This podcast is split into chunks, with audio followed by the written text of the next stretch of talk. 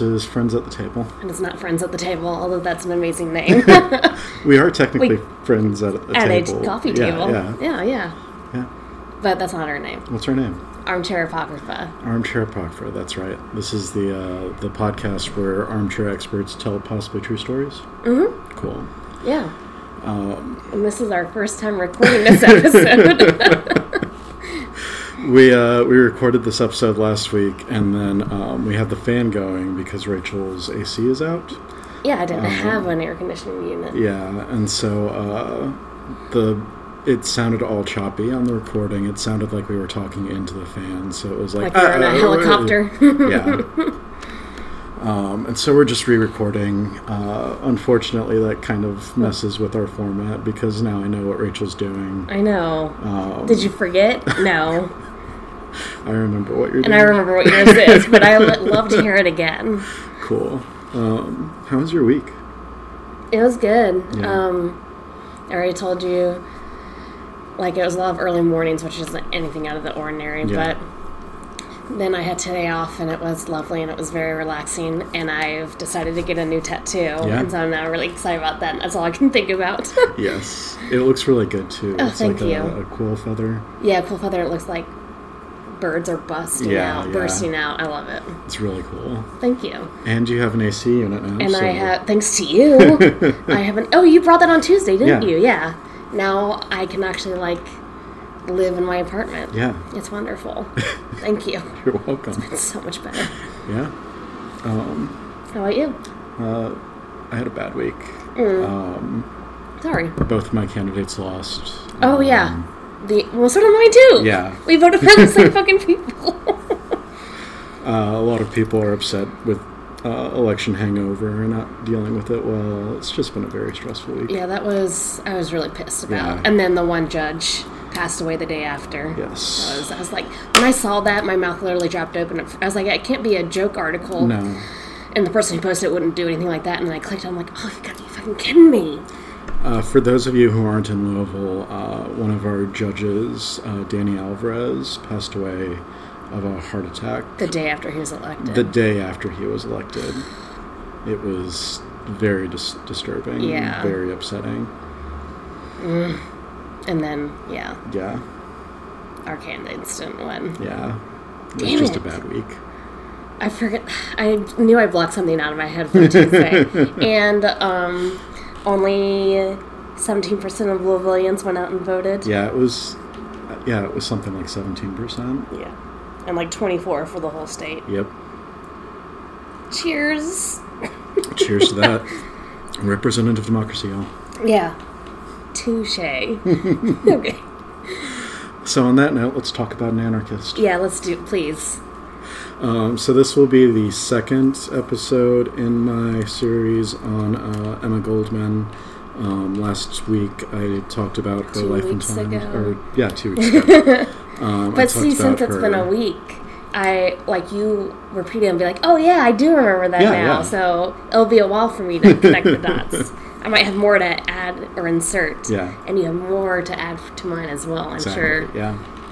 Um, today I'm going to be talking about the philosophy of Emma Goldman. Um, she was a prolific writer. She wrote six books within her lifetime. Um, I have not read all of them or any of them. Uh, but I have skimmed some of her articles, so I, I know a little bit about what she says. Um, she also has several collections of essays. Uh, Red Emma Speaks, uh, Emma Goldman, A Documentary History. Um, go look up one of her books. I'm sure they're not hard to find. Um, she also wrote the biography of Voltaire Cleyre. Voltaire de Cleyre. Train. Voltrain, Voltron, uh, Ultron.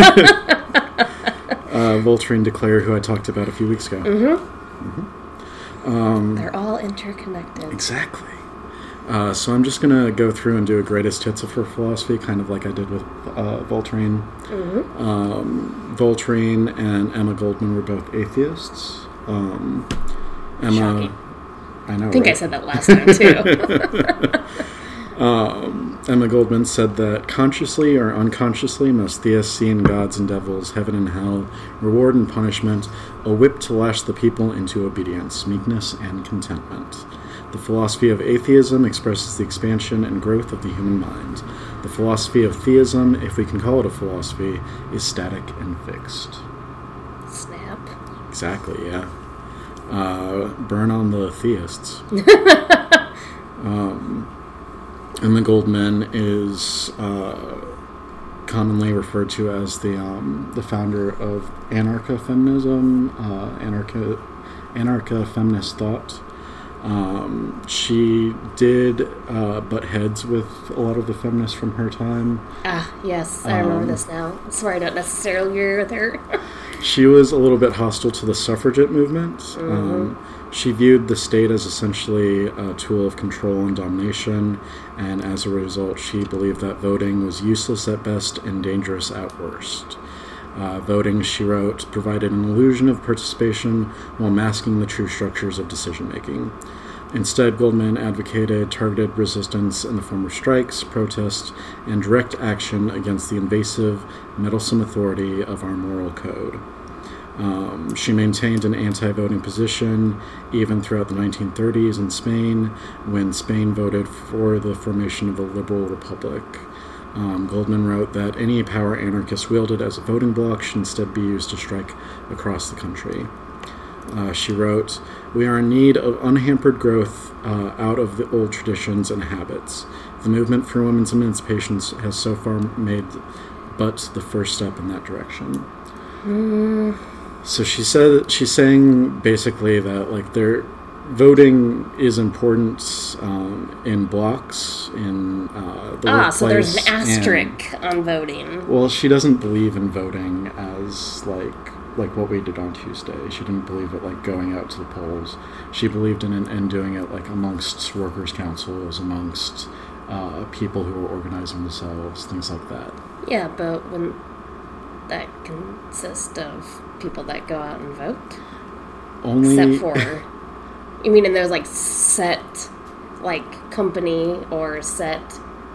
Right. She didn't believe in uh, representative democracy, so she wouldn't Yeah. encourage people to go out and vote for A person to represent them. represent them. And so like uh, It giving would just be on like, we agree to do this or not to do this. Exactly, yeah. Um, if women have the vote, they're just going to keep voting for more capitalists, more rulers, more government. Well, you don't know unless you give the woman the chance to vote. am I right? She believed that the economic system of capitalism was incompatible with human liberty. Uh, she said, The only demand that property recognizes is its own gluttonous appetite for greater wealth, because wealth means power the power to, to subdue, to crush, to exploit, the power to enslave, to outrage, to degrade. She also argued that capitalism dehumanized workers, turning the producer into a mere particle of a machine, with less will and decision than his master of steel and iron. Anarchism stands for the liberation of the human mind from the dominion of religion, of liberation of the human body from the coercion of property, liberation from the shackles and restraints of government. It stands for social order based on, on free grouping of individuals. She said, I demand the independence of women, uh, her right to support herself, to live for herself, to love whomever she pleases, or as many as she pleases. I demand freedom for both sexes, freedom of action, freedom in love, and freedom in motherhood. Hmm. Cheers to that. Exactly. Ting.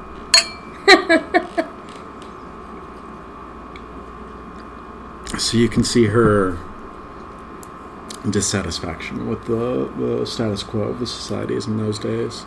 Um, she Do you think in. she was a loud, angry person or a quiet, angry person? I think when she was in, um, like when she was at doing her speaking Speeches. events, she was probably like really loud. She's like, Um, yeah, I gotta get the enthusiasm.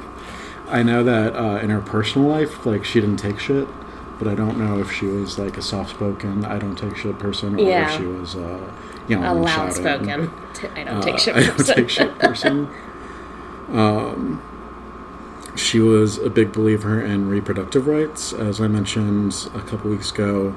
Um, she was an early advocate for educating women concerning contraception, and she was uh, arrested for uh, educating women about contraception. God forbid. Are we not- I know, right? Side note, Ireland, did you see that? I saw that. Oh my gosh, it was like almost overwhelming. It was a huge yeah. landslide. It was beautiful. It was like three quarters. It was seriously voters. 66%. Yeah. Oh, it was so good. Um, she saw uh, abortion as a consequence of social conditions, and she believed that um, birth control was a positive alternative, and if you improve the lives of people so that uh, they had the food, the money, the shelter, all of that stuff, that uh, they would be less likely to uh, seek abortions. So if you improve people's material conditions, abortions will naturally decline. Okay. Does that make Or sense? contraception, but yeah. Yeah. Well, Yeah. contraception too. Yeah. Yeah. Uh, she was one of the first anarchist thinkers to uh, support homosexuality. Um, in numerous speeches and letters, she defended the rights of gay men and lesbians to love as they pleased and condemned the fear and stigma associated with homosexuality. Uh, she wrote in a letter to Magnus Hirschfeld It is a tragedy, I feel, that people of a different sexual type are caught in a world which shows so little understanding for homosexuals and is so crassly indifferent to the various gradations and variations of gender and their significance in life. Respect. Respect.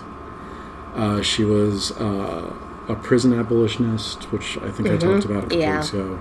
Um, she said, uh, year after year, the gates of prison halls return to the world an emaciated, deformed, will-less, uh, will-less, shipwrecked crew of humanity, with a cane mark on their foreheads, their hopes crushed, all their natural inclinations thwarted.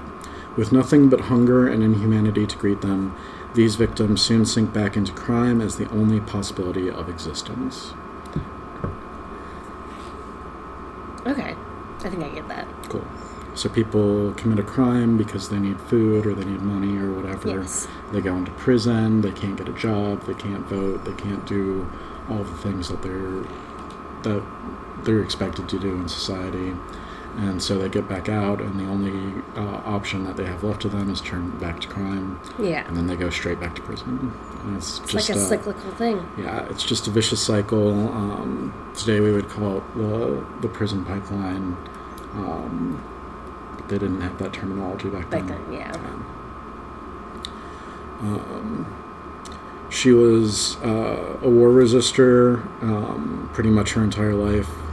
Uh, she was particularly opposed to the draft, viewing it as one of the worst of the state's forms of coercion, and was one of the founders of the No Conscription League, for which she was arrested and deported in 1917 and 1919.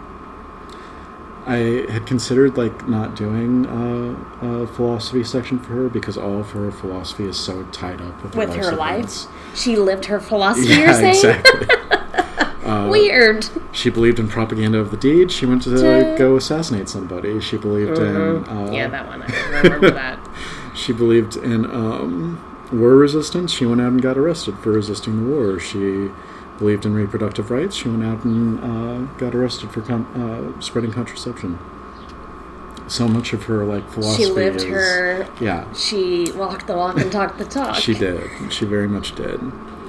Um, I'm going to leave off with uh, one last quote, just as I did for Voltaire de Cleyre, um, summing up kind of her uh, her philosophy of anarchism. Um, she wrote, "I want freedom, the right to self-expression, everybody's right to be beautiful, radiant things. Anarchism meant that to me, and I would live it in spite of the whole world. Prisons, persecution, everything." And that's the philosophy of Emma Goldman. All right, that's good. Thank you. um, so, what do you have for us this week? surprise, surprise. It's not a person, place, Or thing? or thing. It is kind of a thing. it is a thing. It's a concept. Yeah, which I really find fascinating. And there's so much more to it. This is like just literally the tip of the iceberg stuff. There's so much more to it. Um, but today I'm going to talk about social linguistics, aka accents, but it's more than just that. Right, right. And uh, the reason I was thinking of this is because at my work there are a couple people with accents, um, some southern accents, and they truly don't believe they have it. Yeah. And they're like, "Are you serious? Do you hear yourself?" And you think they're joking, and they're not. They Yeah. really don't think they do. Did I tell you the story about the, the guy in uh, China who uh, picked out my accent? Yes, but please tell it again because I love it. Uh, so I was at a exp- expatriate bar in China when I was teaching over there, and this uh, American guy walked in, and I'd never seen him before. So I introduced myself. He was like, "Where are you from?" And I was like, "Well, uh, I've mostly lived in like Kentucky and Louisiana." And he was like, um, "Or no, um, sorry, I, I messed that story up." Start again. He was China. like, "Where are you from?" And I was like, "Well, I'm originally from um, uh, Southern Illinois. I was born in Belleville." And he was like, "I kind of get like a Southern accent from you, maybe like Tennessee or Arkansas." And I was like, "Well, I spent a lot of time in Kentucky and Louisiana." And he slapped the bar and went, "That's it." And I was like, "I "Don't have an accent." I don't hear one from you. Do you hear one from me? No. Okay. Um, but as you know, I like lived in Texas till I was five, Yeah. and then moved here. Apparently, if you look at old videos, I have like a huge southern around. Like I'm fixing to do this. I'm Yeah. fixing to do that. My mom and dad are from like Indiana are like, oh my gosh. so my mom got a job in Louisville and we moved here, Yeah. um, I lost it. And I think I talked about this a little later, but I lost it because then I'm around people that don't have it, and also my parents don't have Yeah. an accent. So it was. But what's funny is if I surround myself with people with big accents, I like it starts coming out, and I don't even try or anything. It's really Yeah. bad. Like I start really dropping the G's and everything. And I don't. I don't know why. When uh, Mary and I went out to our families for Christmas a couple years ago, uh, as soon as we got in the car and were leaving, I was like, "So when did you lose your accent?" Because it was just so It pronounced when out, she was around her family. It's really interesting, and we'll we'll dive a, a little bit into that. Yeah. Um, but there's so much to social linguistics. So, first of all, an accent may be identified with the locality in which its speakers reside, like regional or geographical area. Um, the socioeconomic status is a big thing. Uh, their ethnicity, and then their social class or influence from their first language if they have a foreign accent. Obviously. Um, accents typ typically differ in the quality of the voice, pronunciation, and distinction of vowels and consonant stress and pros- prosody. Um, although grammar, semantics, vocabulary, and other language characters often vary concurrently with accent, the word accent may refer to specifically the differences in pronunciation, whereas the word dialect encompasses the broader set of linguistics. But sociolinguistics encompasses all of this. Um, it actually combines um, linguistics, sociology, psychology, and anthropology. So it kind of like it's accents on steroids, is how I like to say it. It Yeah. takes in all the elements of like why um, a person speaks a certain way, why they say certain words, Yeah. and so on and so forth from there. Um, by studying written records, sociolinguistics also examines how language and society have interacted in the past. For example, they have tabulated the frequency of the singular pronoun thou and its replacement you in a dated handwritten or printed documents and correlate changes in frequency and changes in class structure in the 16th, 17th century England because they just say thou and all of a sudden change to you Yeah. Um, this is like the historical aspect of social linguistics um, about how time and society changes Yeah. and how our words change. Um, there's a word, shoot, I meant to look it up, where it's like it was said all the time in the early um, 20th century Yeah. and it completely declined and now it's working its way back up. I think it's like shall, but it's not the word shall, but it's Yeah. something like that. People said it all the time and then all of a sudden no one started saying it and then it happened again. And it's almost kind of very similar with names. Yeah. Like names popular back then, um, or you know, from a long time ago, no longer exist, and all the names now Yeah. are super, and except for biblical names. Um, all the other ones are just very unique, and you can't really find them in like past um, uh, generations. And Yeah. so I'm kind of interested to see in the next 50 years what the top names will be. Which now it seems like a little off topic that it's like uh, famous books or movies or actors and actresses Yeah. that it starts becoming that's boring. Ugh, unless it's really meaningful to you, then whatever. Uh-huh. um, do you know why you have your name? Why I have my name? Yeah, is there any reason Uh, behind it? Well, I was originally going to be a Dan. Oh, hey. Um, my uh, my grandfather's name is Dan. My Mhm. uncle's name is Dan. Okay, family. Um, there were some. There's other people in my family named Dan. I'm not sure why everybody has to be Dan, um, but they decided uh, they had decided against it for some reason. I'm not sure why. There were probably like too many Dans. Probably. So then they just liked Andrew. I think so. Yeah. Um, yeah, my parents just liked the name Rachel. And one time I was with a friend at, um, he just wanted someone to go with him to like a student, shoot, what is it called? Passover Seder. Passover Seder. And I was like, yeah, sure, I'll come with you. We were all introduced ourselves. I was like, oh yeah, my name's Rachel, blah, blah, blah, all this stuff. And then it finally came out like I wasn't Jewish, I was just like there helping. And they're like, but your name's Rachel. I was like, yeah, I know. so, later. um, and my parents just like the name. There's no one in my family with, the, with Yeah. my name. All right, so.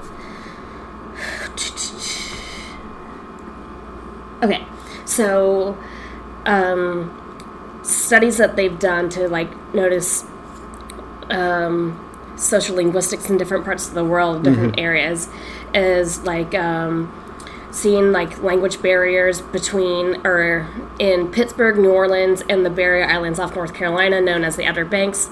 At the end of the 20th century, connections between the isolated Outer Banks and the greater world increased.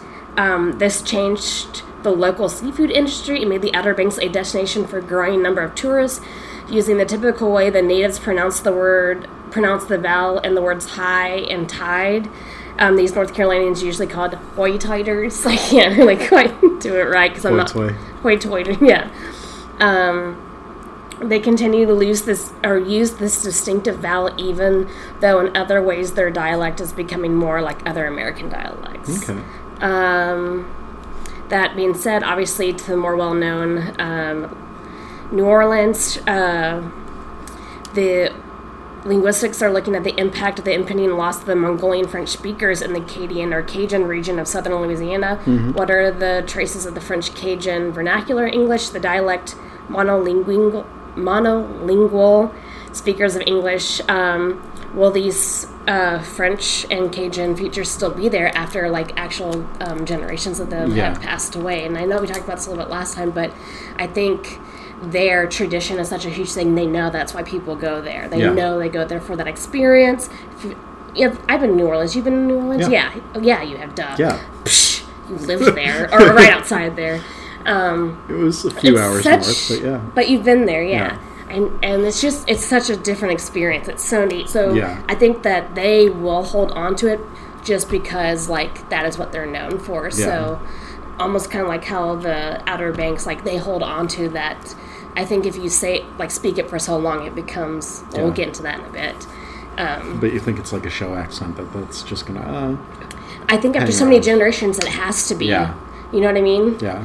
um, because then it, it doesn't come naturally in English as your first language. And I mean, you have the tradition down to you know everything, like where your ancestry is from, but now you're here in New Orleans Yeah.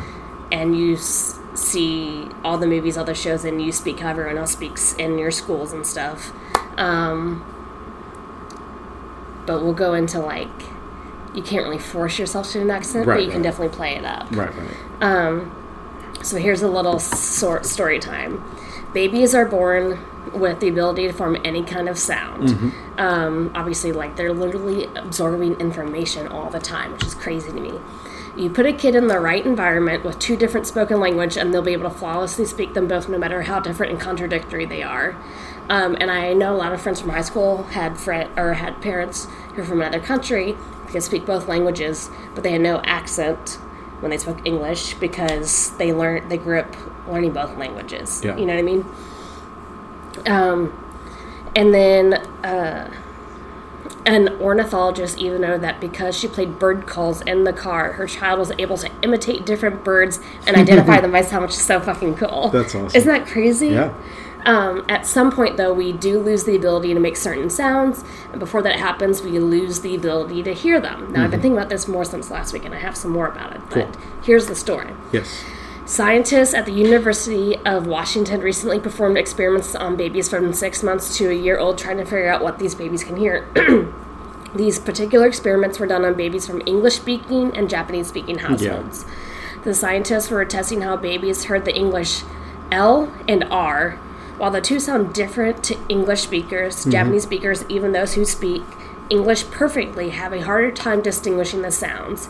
English speakers, meanwhile, side note, are known for their trouble with the Spanish P, B, and V, and uh, the Chinese she and chi. Yeah. Yeah, you had. Yeah. Yeah. Do you want to still? There's a there are two cities um, in China. One is Suzhou and the other is Xuzhou. And uh, when M- native Mandarin speakers say them, they sound exactly alike to me. yeah. And um, I was uh, standing outside uh, smoking a cigarette when I was in China, and uh, a Chinese guy came up to me and started talking to me, and he was like, "So what did you do over the holiday?" Yeah. And I was like, "Oh, I went to Suzhou," and he was like, "Oh, Suzhou or Suzhou?" And I was like, "What?" Okay. That's yeah, exactly. Um, every language edits out certain distinctions and noises. So here's the experiment. A baby sits on its mother's lap. A speaker to its side plays the sounds of someone saying la la la la la until at some point the random la is replaced by a ra. So it's like la la la la la la ra la la la la ra la la la la la like. And you don't do it like every third. You make it random. right, right. At that point, a bear near the speaker beats on a drum and a light flashes so that they know it's different. Yeah. Um, the baby only knows to look for this amusing little show if it can hear between the sounds. So I think it's a little bit out of sight. So, like, it will turn when it knows it hears raw. Um, it, the baby. um, at six months, babies in either household were equally likely to look at the speaker. Um, at a year, 80%, or no, it was less than a year, it was like halfway through, 80% of kids in English speaking homes turned, but only 59% of kids from Japanese speaking turned. And that's like 59 is still like random chance, so Yeah. you can't really get much conclusion for that.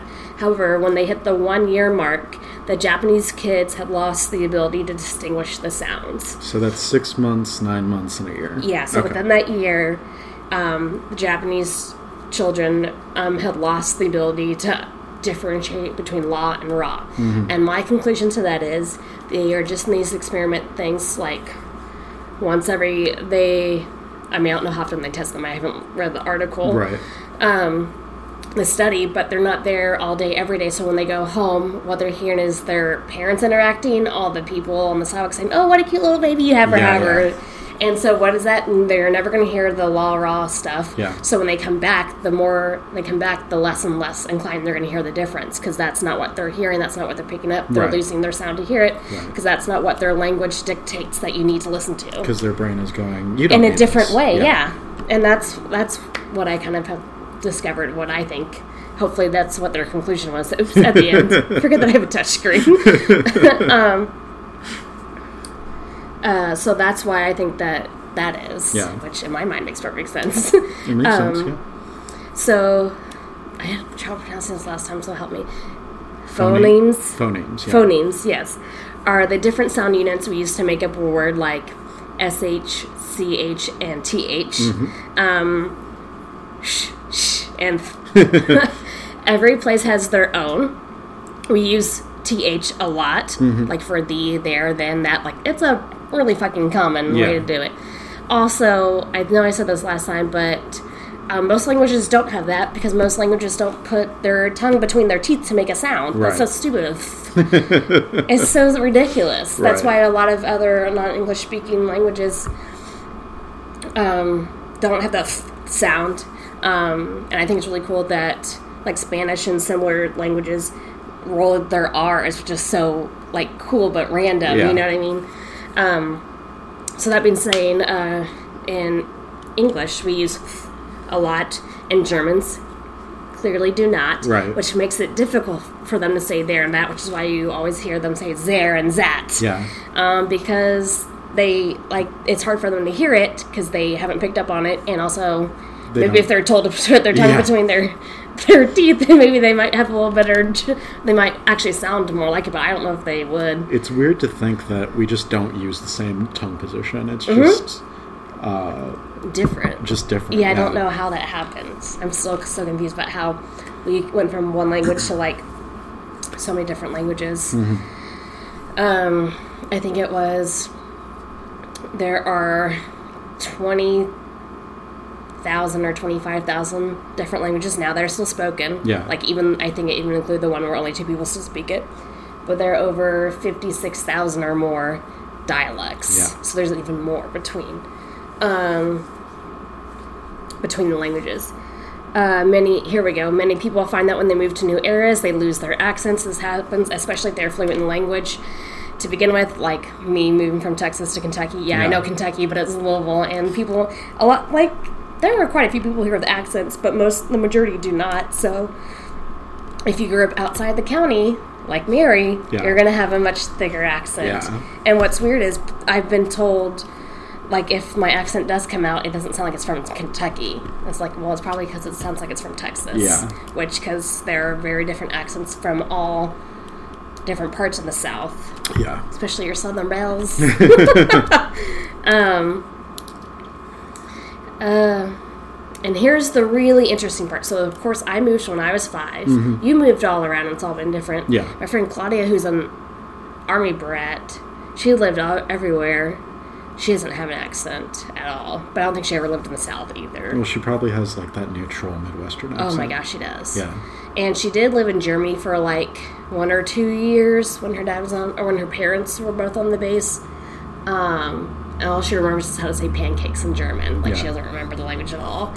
oh, I minored in Spanish and I don't remember most of it. Um, But she grew up in a base. I don't know how much like German she heard, and she probably heard mostly Yeah. English. She lived in Hawaii for a couple of years, and but then the majority was in Indiana, and that's a very Yeah. like no accent, except say um, my all my grandparents from Indiana say the Warsher. They add an R, and I don't know why. Yeah. like there's no R until the end. Know. Don't say Warsher. Right. Yeah, yeah. Yeah. Whatever. The Warsh. One that my uh, my Kentucky family does a lot is the the tar, the tar on the car, The tar. the tar. You know those things that go around. The tire? Oh my gosh. um, there was something. Okay, another funny story I've heard is um, my mom, like, embarrassing, came home and she's like, so all the um, foreign people from, like, I think they were like from China or somewhere. They're all like playing. They weren't playing a joke, but they're. Someone was like, "Watch, see, see if she uh, understands this." like, there's no way she's gonna understand this. And someone goes up and say, "G yet?" And she's like, "No, Jew." And they all start laughing. Like, how did you understand that? She's like, "What do you mean?" Like, she didn't even realize that. Yeah. They, of course, if you're not from the south or whatever, you didn't realize someone was saying, "Did you eat yet?" Yeah. But what's funny is she tried it on my brother and I, and we both understood what she was saying. We're like, "Why are you asking that question?" She's like, "I'm trying to prove something." um, but what was great was like they just had like so much joy out of like seeing that people could understand that. Yeah. Um, so at the age of 12, your accent will not change. So this is um, the uh, example they gave is say you grew up in Britain and then you moved to Spain when you're 15 and you live there for decades and you're 60 years old and you're speaking fluent Spanish, you will still have an English accent to them. That accent doesn't change. So if I think if I lived in, in Texas till I was 13, I moved here, I would have never gotten rid of that accent Um, and when like immigrants come over, like people make fun of like people's parents because their accents. Like, well, it's yeah, because they were fucking thirty when they moved here. Their accent can't and like you can't just get rid of that. Right. It's like ingrained into your vocal cord, and Yeah. it's also the way you hear things Yeah. and like pro- your mind processes it. Exactly. I do remember. Now I'm going on a lot of tangents today. I didn't watch too many episodes of Scrubs. Yeah. But I did see one, and one episode really sticks out to me because I, I try to think about it, and it's the one where um, JD's the main guy. Turk's his like best friend. Yeah. What was Turk's girlfriend slash? She was also a nurse there. Don't remember. Well, anyways, she woke up early morning and she was super pissed. Yeah. And she's like, for the first time ever, I dreamt in English and not in Spanish. And I was like, oh my gosh, that would happen to people, Mm-hmm. I guess. And I thought, like, so now what is her brain doing that she's now, you know, and I don't think like they just made up for sure, like that actually happens to people. Oh, it does. Yeah. when I was like- in China, I would have dreams in my very broken Mandarin, and then uh, when I was learning Spanish, I would have dreams in Spanish. so- No way. Yeah. No time at point, or at no time and point did At I no ever have in time? dreams. Yeah, no point in time. I swear it's my first class. I'm not drinking anything at all today. Um, uh, had I anytime I was taking Spanish, did Yeah. I ever have a dream in Spanish? That would be interesting. Um, so now let's talk about linguistics in court, and this is pretty interesting. Um, and I chose a Kentucky one because also it's one that they talk about a lot. Yeah. Um, in the 1990 case of Clifford versus Kentucky, the Supreme Court upheld the conviction of Charles Clifford based on linguistics profiling. In the Campbell County Circuit Court, a white police officer named Darren Smith testified that he heard a black man's voice, that of um, Clifford, making the sale of drugs in an apartment. Officer Smith was in a nearby apartment and had heard the voice through a wire worn by an undercover agent. Clifford was the only black man in the room where the sale was taking place and was thus determined to be the drug seller. Linguistic profiling had been accepted as legal um, in some senses, so this is one of them. Um, and so it's legal in some states, and not others, and I almost think it's a, it's a case by case scenario. Yeah. The U.S. Supreme Court has not ruled on linguistics profiling yet, but we all know, I think they called it linguistics or um, something very similar, was how they got The Bay, the Unabomber. the Unabomber. About how, and the whole reason they were able to get the warrant to search through everything is in his manifesto, he said, you can have your, you can't have your cake and eat it too. Like he did the actual right spelling of it. And Yeah. then one of his thesis statements when he was in graduate school, he wrote the exact same thing and saying like this is such a rare, rare occurrence. No one actually knows the right phrasing of it. Yeah. But here it is twice. Yeah. Um, and the judge was like, "Yeah, you can have a warrant based off of that." Yeah. And that's how they were able to. And that's one of the few instances they're like, I, I don't think it was linguistics, but it had something to do with like this kind of basic profiling. Uh, the syntax. Yeah. Yeah. And thank God because it was the right person. Um, um, What if it wasn't? then they'd be like, shit. I don't know. um, when a group of Dutch chimpanzees, um, this is now going outside the realm of just humans. Yeah. Uh, when a group of Dutch chimpanzees moved in with a group of Scottish ones, if only they had Scottish accents, how cool would that be? Um, it was an unprecedented chance to see how their vocalizations changed as the true, two groups became closer. Yeah. Um, the zoo staffs found that the chimps are changing their accents, which I think is crazy. I if you put three chimpanzees and you told me that they were all from the same country or different country, I would not be able to tell you like they sound the same to me. But these are people who like live and breathe with animals. Right. So the two groups were integrated at the Edinburgh Zoo, and staff started focusing on the grunt that the chimps used to signify apples. The Scottish chimps uh, communicate with a lower tone, and the Dutch than the Dutch ones. But then, about three years after being together, the chimps adjusted their calls to be more similar to each other. I obviously did not also read this article to see about the study, but according to researchers from the universities of Zurich and York, if chimps can adjust their regional dialects and accents based on social groups, it's likely that our earliest ancestors had the same ability. However, critics of the study say that these conclusions don't match record dated data. Um, basically, what they're saying is whether the chimps were changing the words they used to describe apples, or the way in the or the way in which they said the word. So it's like you look at um, this glass and you say glass, and I know from my language that it's called beer or whatever. Right. Are we? Am I changing it to adjust to what you're saying? Or are we both changing it? Or they're saying um, So is it a dialect change? it's not a dialect word change. Yeah, Yeah. exactly, and we don't know. Yeah. Um, because we don't speak chimpanzee yet. Dot dot dot. Dot yet. dot dot. Somebody get to work on that. Yeah, yeah. I want to talk to a chimpanzee.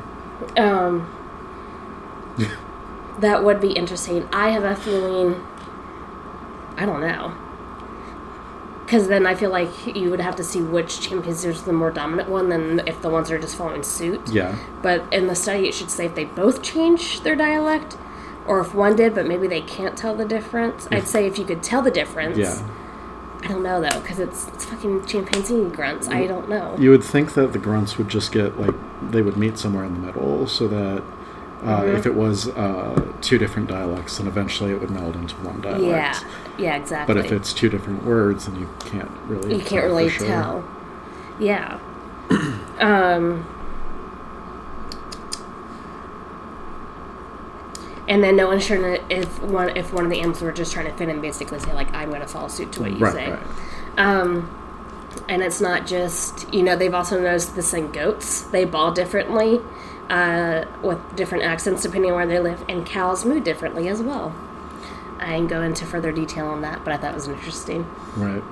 Um, so it's also like, well, all cows came from the same, well, hypothetically, and they all have different accents now, or they could have different language, whereas like we people also. It just blows my mind about how we know so many different languages. I think Yeah. it's so fascinating. Um, and this is one of the in- some interesting tidbits at the end. Um, people who suffer from stroke wake up and have a completely different accent from their own voice. They have it happens often enough that they have a name for it, foreign accent syndrome, Yeah. and results from damage to the insular region of the brain, which is responsible for language processing. Like that is that's, that I literally laughed out loud when I read that. Yeah. I remember hearing about it, but I was like, bullshit. but then they're like, no, this actually happened. It actually happens. That's yeah. crazy.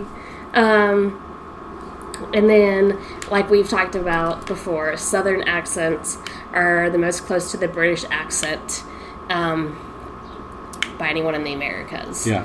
Um, especially like it's the Southern Belle, the long draws Yeah. are the closest thing to Old English. yeah.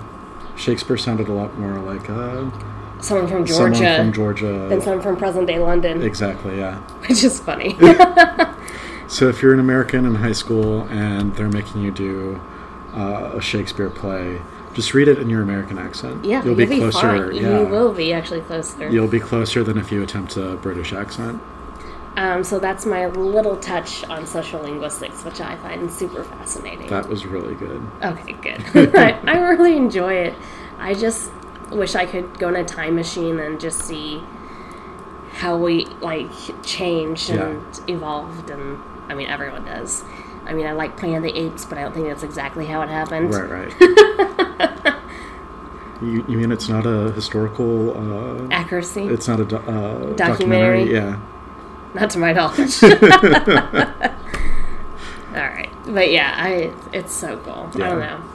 I, c- I really wish I could speak another language fluently, and people are like, well, you still can. They said, and I have heard this too. The older you get, the harder it is to learn second language, but you can't let that stop you from learning Right. second language. I feel like I have enough Spanish in me. I can, when I went to Panama, I could get Yeah. through. But I mean, it takes me a while. I can read it Yeah. a lot better than anything else. Yeah. When I was, uh, I went to uh, Madrid for a week after I graduated from undergrad, um, and met up with a friend there, and like I could pick up on what people were saying to me, but I had no idea how to respond to them. Yeah. like, See. how does this work? Yeah. Uh, you had a story last week about um, uh, somebody was taught Spanish by South American Yes. teachers. Okay, so one of my good friends from grad Yeah. school. This is a really good one. Um, she studied abroad in. Damn it, I know it. I want to say Puerto Rico. Okay. I don't think it was Puerto Rico. But we'll say Puerto Rico. She Mm-hmm. studied abroad in Puerto Well, no, it was not that. Um, it's another P country. It's not. It was Central Portugal? America. It was a Central American country. Panama. It was not Panama. Maybe it wasn't P. Costa Rica. Sorry, it's Costa Costa, Rica, Rica. not Puerto Rico. Costa Rica. um, so she studied for a semester in Costa Rica, and she Okay. um, majored or minored in Spanish, and she could speak it fluently. Yeah. Obviously, there for a semester. This was when she was an undergrad, and then when we were in graduate school, her younger sister, also majoring sl- or minoring in Spanish, was studying abroad our uh, spring semester in. Um, Spain. It Mm-hmm. wasn't Madrid or Barcelona, but it was like Santorini or something like that. Okay. Um, and for our spring break, she bought plane tickets to go visit and spend a week with her. And Yeah. so she's like, "Well, my Spanish is a little rusty, but we'll see what happens." And she goes and she like picks up on Spanish, and she has a great time. She comes back, and um, she's able to communicate with them like they can speak Spanish fluently, which is pretty cool. And sh- but she said they all um, were noticed that she had an accent with her um, with her language, and it wasn't an English accent. They're like, "You speak like you're from Central slash South America," and she's like, "How can you tell?" And they're like, "Oh, we can tell." And apparently, I don't know what it is, but they look down on people from Central. They're like, "Oh, you speak with that accent," and she's like, "It was a little rude, but whatever." um, but they could tell by the way she talked that she talked like she was from Central America, Yeah. which I thought was pretty cool and neat. Although, except for the fact that they less of them. yeah. Uh, when I was in China, um, I told you this last week. Uh, Mandarin is a tonal language. yes. So oh. uh, there are five tones. Um, there's one going down, one going up, one uh, one is just flat. Um, there's one that's kind of a influx. yeah an influx, and then um, there's a fifth tone that's not used very often. Um, and then I'm angry. get- no, just joking.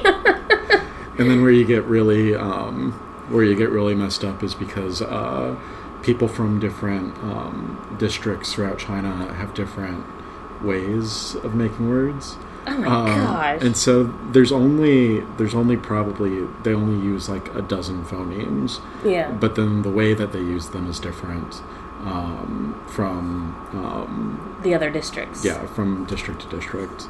Um, and so I was in uh, Jiangsu province, which is kind of in, the in the center of um, the country. And so people would come from the north and they would have different dialects, and people would come from the south and they would have different dialects. And um, one of the one of the girls I was with over there uh, was telling me that uh, they kind of just have to use context clues to um, That is not how language should be done. Don't use communicate. context clues. So, like, if you go to a cafeteria and you're trying to get something specific, you have to uh, express what you want to the, the lunch lady, and then you have to kind of like make them figure out what you want. And didn't you say that time?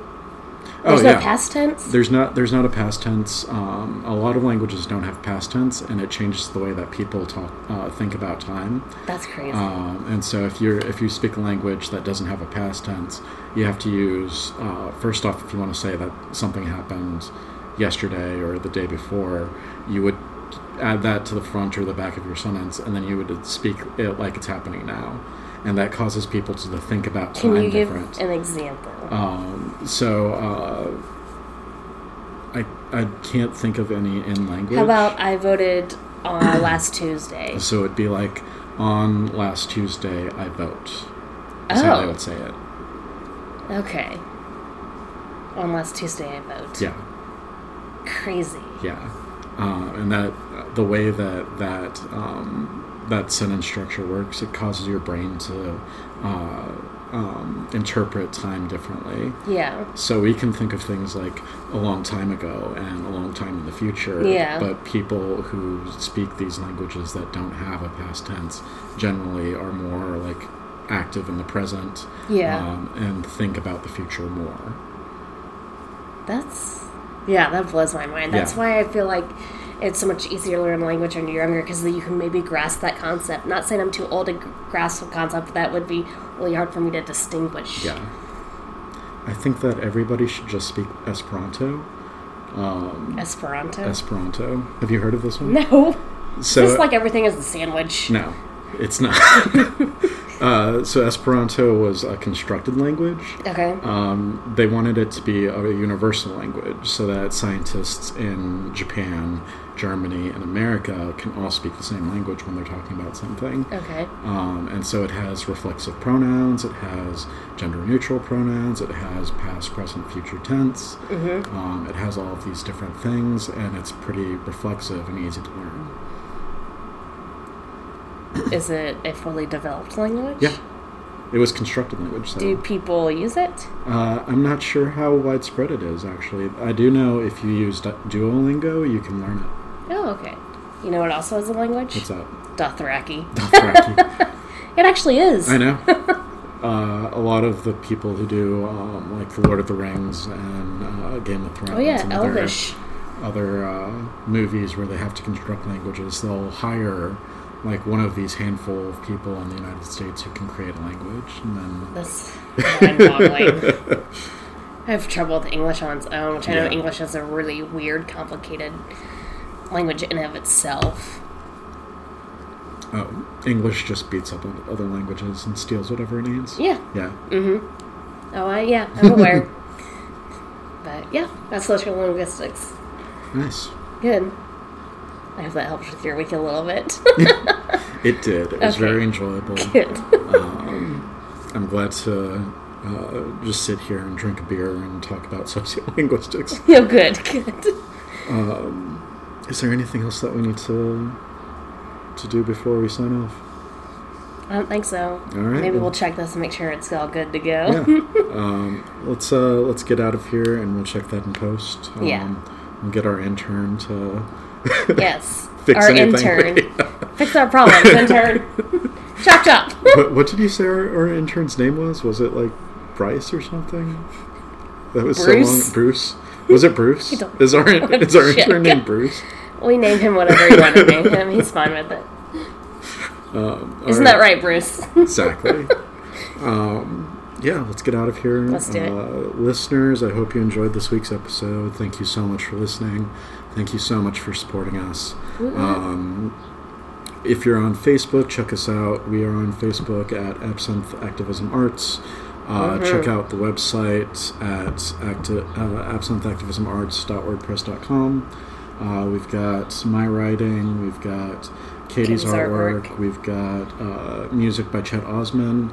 Um, I we added a um, a guitar player, singer songwriter to our, our collective this week.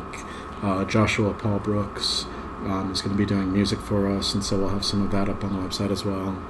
Um, we're going to start doing blog posts, and the first one should go up, so it should be up by the time you're listening to us. Uh, Yeah, that gives us like Yeah. four months, right? well, it's going up on Tuesday, so it'll be up well in advance of this episode. yeah, yeah. Um, blog posts, uh, my writing, Katie's artwork, Chet Osman, Joshua Paul Brooks. Um, I think that's it. Uh, check us out on Twitter. It's Absinthe Act Art. Um, check us out on Patreon. Um, it's Absinthe Activism Arts. I see a theme. Do you? I don't. I don't know uh, if I see it. I see it. I don't see it. It's alright, I'll see for you. so will Bruce. That's what friends are for. yeah. Um, if you feel like supporting the show, check us out on Patreon. Um, we've got several tiers.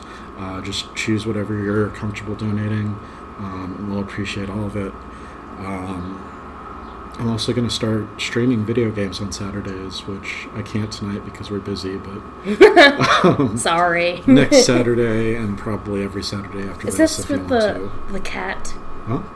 Is this with the cat? Oh, uh, it's it's a Palico. It's uh, Monster Hunter World. I wasn't gonna do Monster Hunter World for my first stream because I'm not very good at it. Oh, okay. But um, yeah, if you want to come see my Palico, he's uh, he's orange and um, he's fierce, um, and he's Fierce. based off of Mary's, cat, cat. Bullseye. um, yeah, uh, I think that's all. so That's let's get out of here. Let's do it. Uh, goodbye, listeners. I hope you have a great week.